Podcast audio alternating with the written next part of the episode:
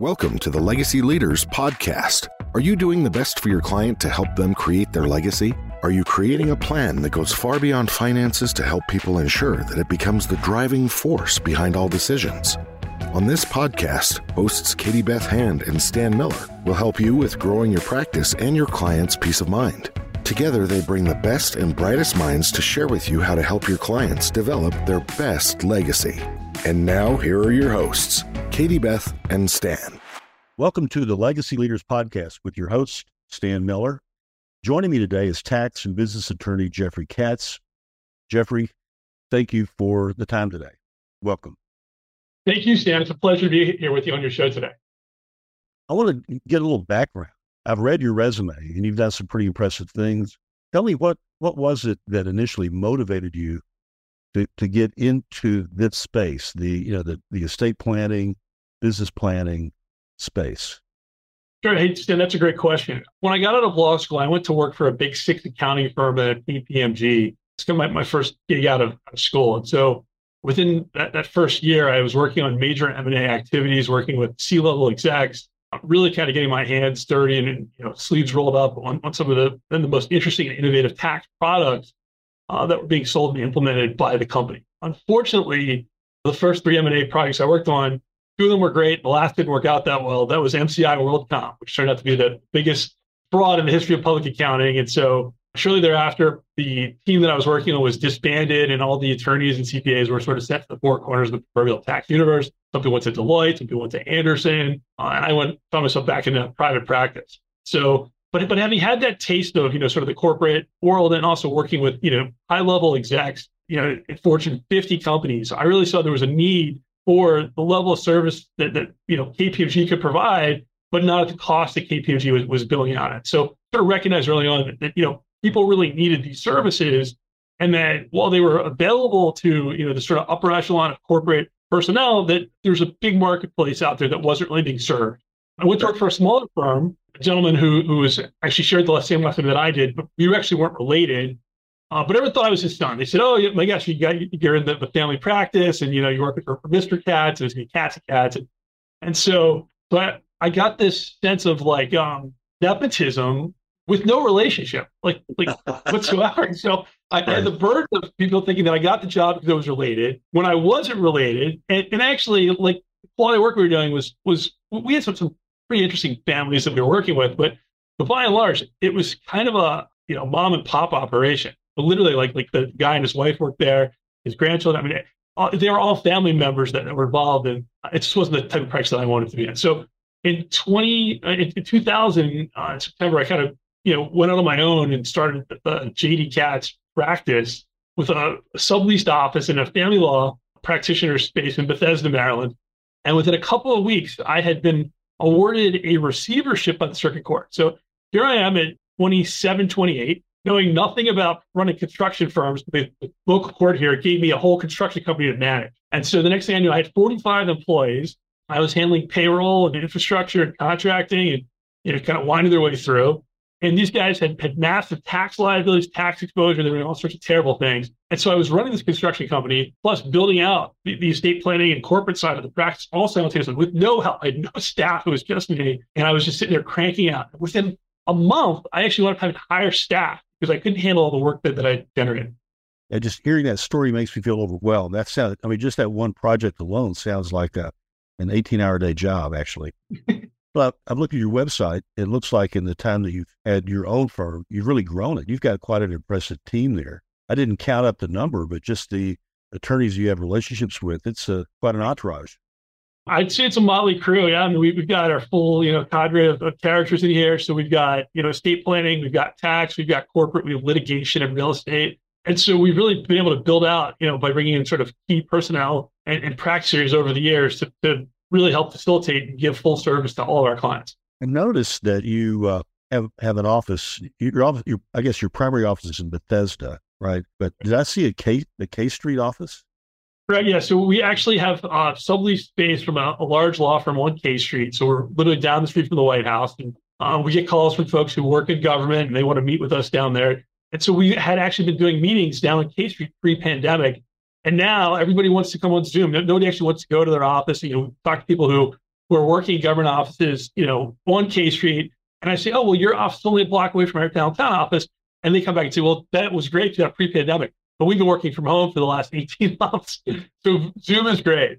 But where I was going with that is uh, I was was going to boldly assume that because you have this K Street connection, that you have a um, better than average ear to the ground about what what's coming down the pike in terms of tax law changes, and and and because my practice is, I would say, more focused on the estate planning side than business planning side. I just want to ask me what what sort of intel, what's your sense about what's going to happen to the estate tax exemption come 2026 and other and other changes that were you know that's that's really a great question. You know, we talk to folks, you know, in, in government all the time. And so, well, no one has a crystal ball. You know, the, the even money is that if the Democrats are in power, it's going to expire. And if the Republicans come back in, they're going to extend. And so, you know, you have, I think, a certain hostility right now with with the Congress and the, and the current, you know, regime that's in place where you know, a lot of this is viewed as sort of the legacy of the Trump presidency where they pushed this through. And, you know, the current winds really don't blow in favor of, you know, the enhanced exemption amounts. And so there is a real risk.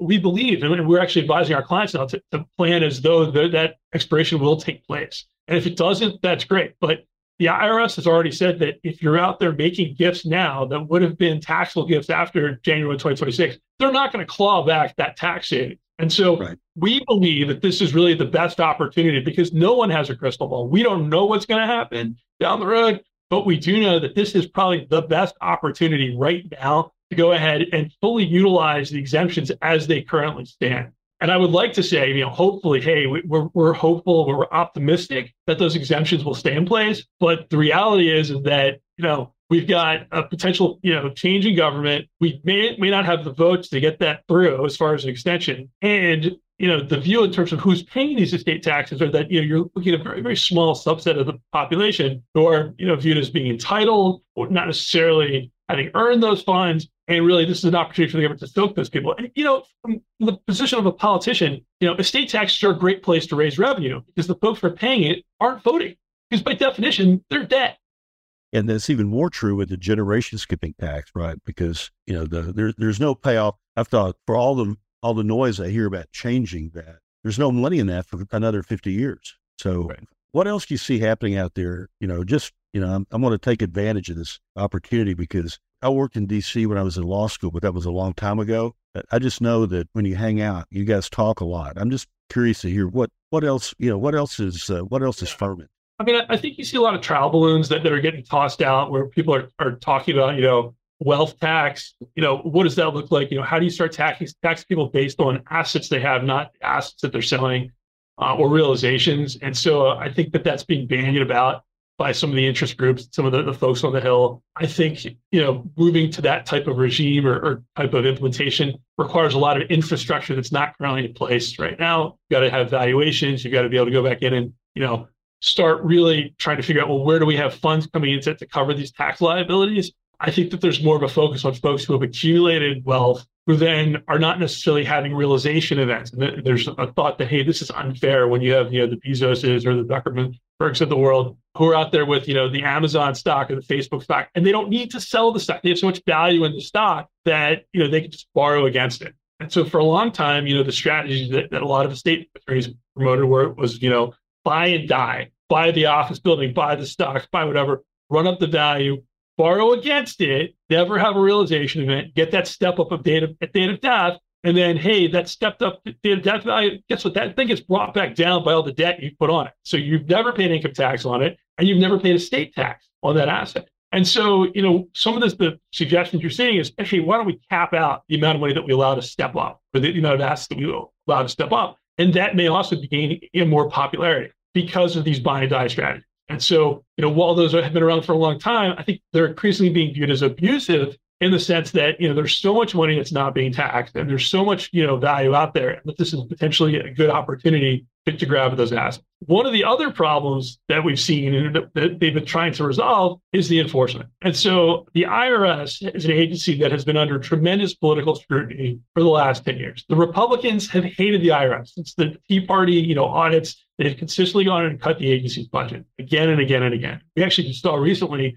There was a whole article on an IRS processing center in Fresno, California, where people were manually taking apart tax returns in a lunchroom. They had they, they don't have enough space, physical space.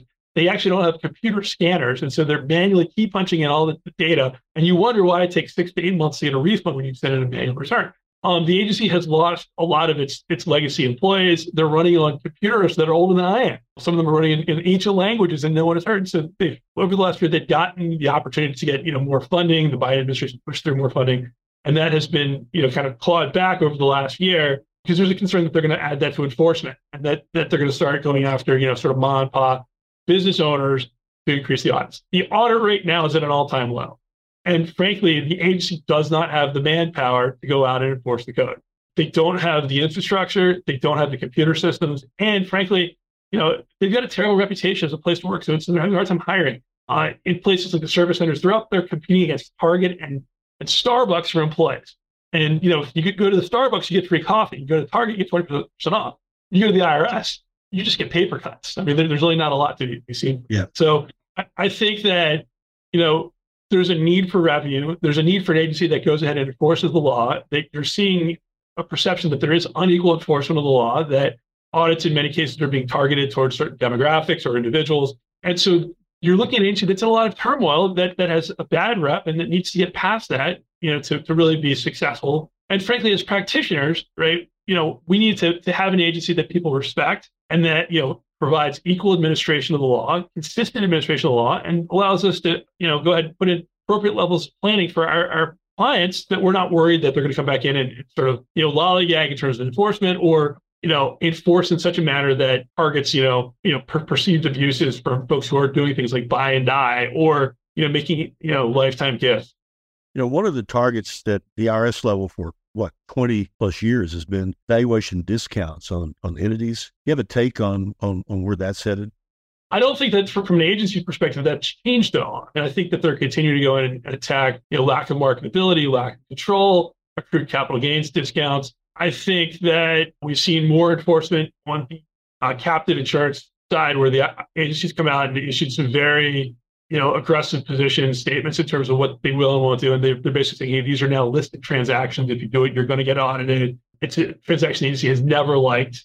Unfortunately, you know, there are some good captives out there and there's some bad captives out there, and they've just thrown the baby out with the bathwater.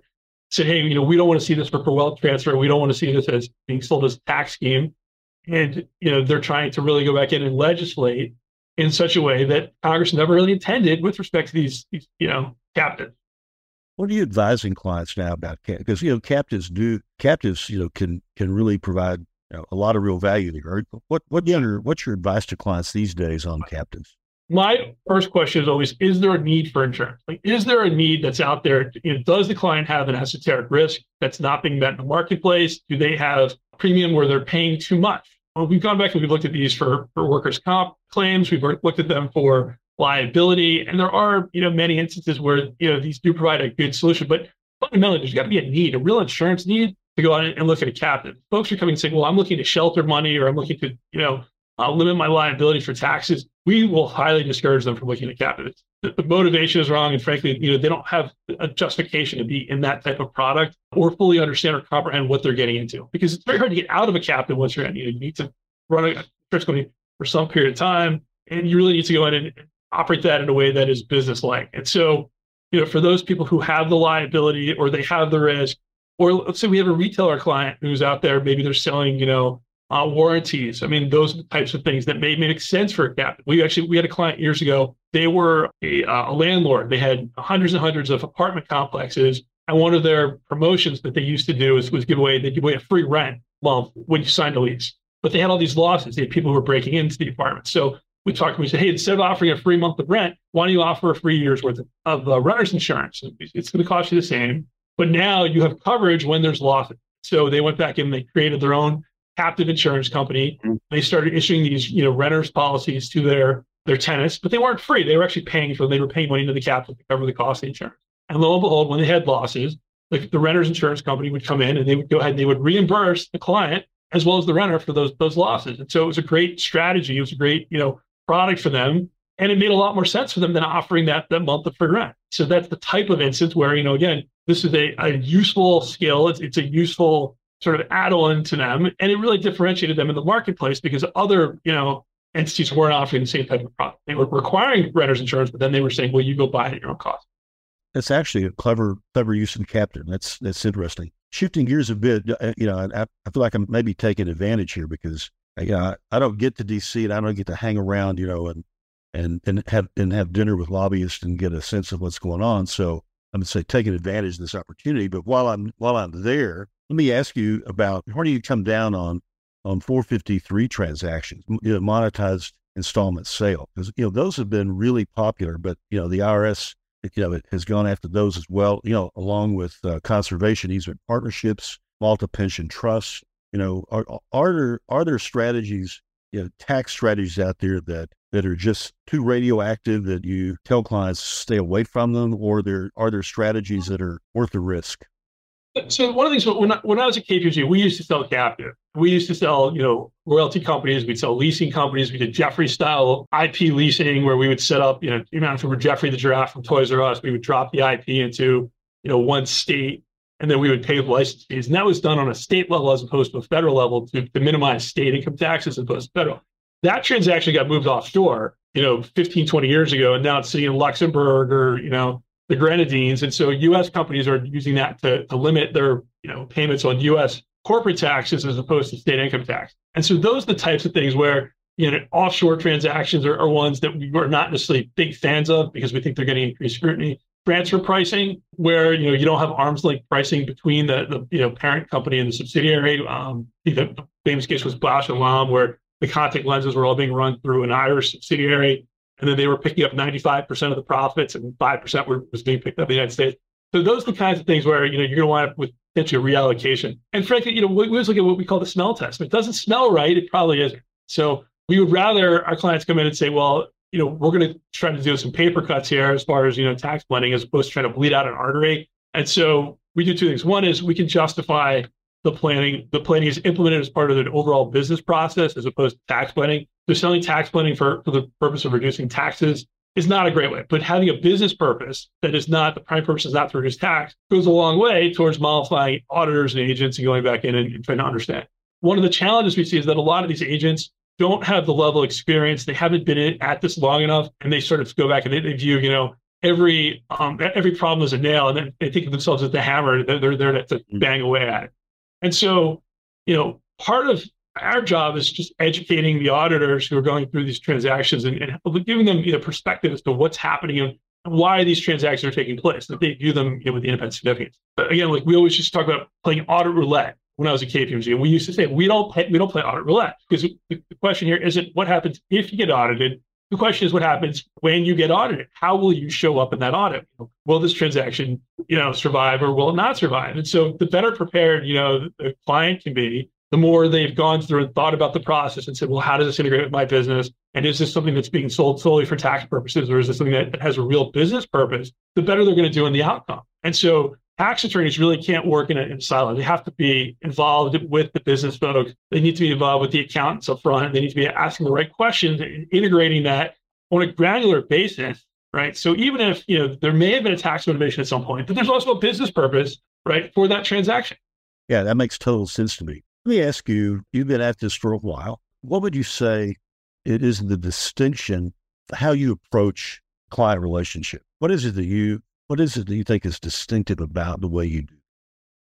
I think clients fundamentally know that, that we care. Like, so, so, the thing is, like, I didn't go to law school because I wanted to be a lawyer. I, I, was a business guy who wanted a law degree.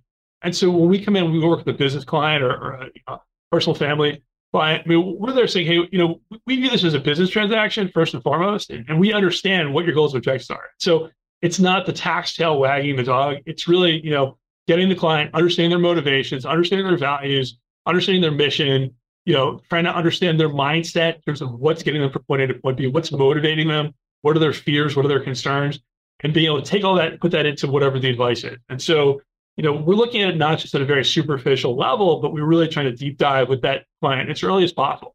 And the, the irony is that, you know, I've been doing this for, gosh, 23 years now. I still have clients who call me for, from the first year of my practice who are coming back for more work. And we've had, you know, same clients who come back again and again and again for, good transactions. And over the last 20 years, you know, we've grown the practice out. I mean, we literally have tens of thousands of clients right now.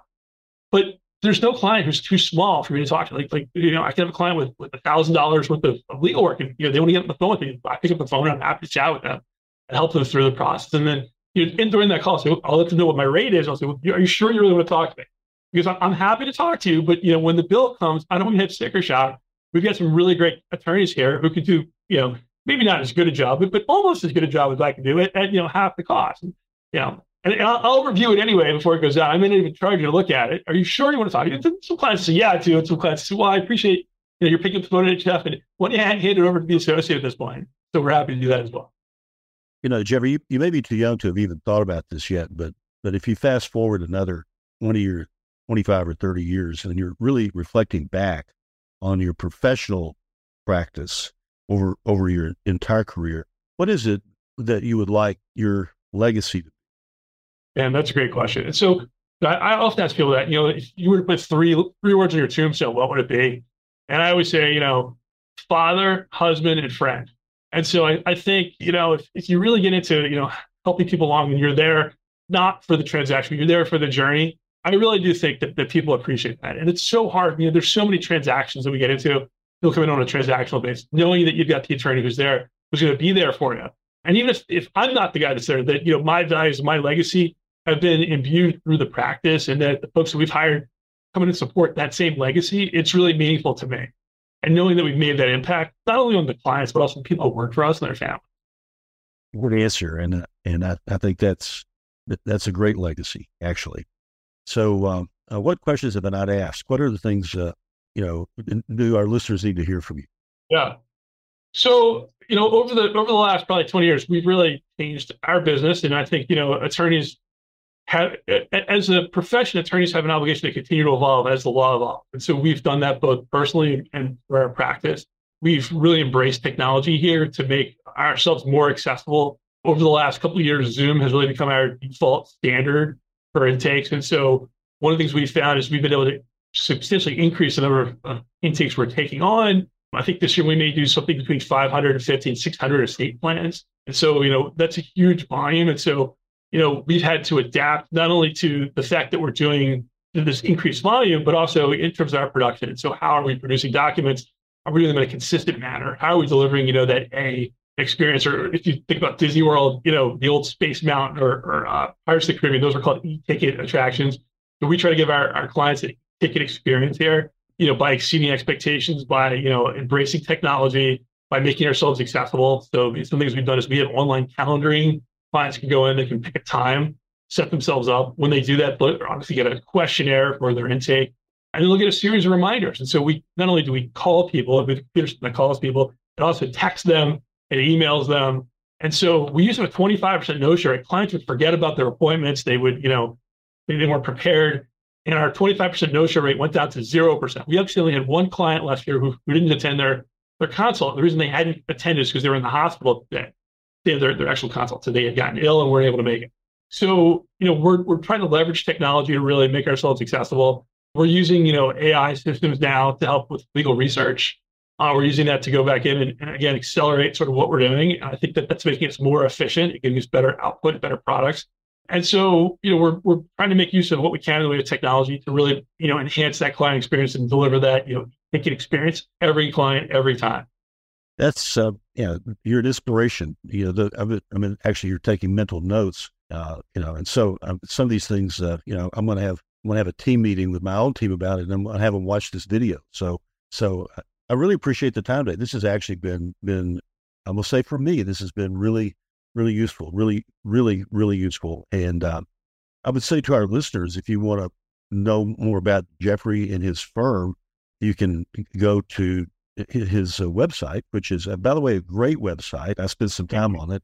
You, you, guys have done a really terrific job with that. I think it's clear, informative. There's some great resources there. It's uh, jdkatz.com. Did I get that right? Yep. J is in Juliet, D is in Delta, K is in Kilo, A is in Alpha, T is in Tango, Z is in Zulu. Jeffrey, yep. uh, JDKatz.com. My, yep. my military uh, alphabet for you. Yeah. Well, great. So, so let me just say to our audience, thank you for listening. This has been the Legacy Leaders Podcast with your host, Stan Miller. Our guest today was Jeffrey Katz. For more information, you can go to his website, jdkatz.com. And uh, we'll have a link to that in the show notes. So thank you. Thank you all for listening. Thanks, Stan. Appreciate it. You've been listening to the Legacy Leaders Podcast with Katie Beth Hand and Stan Miller. For more information on them and the show, please visit pinnaclelegacylaw.com. If you like what you've learned today, do share the program with your friends and subscribe wherever podcasts are found.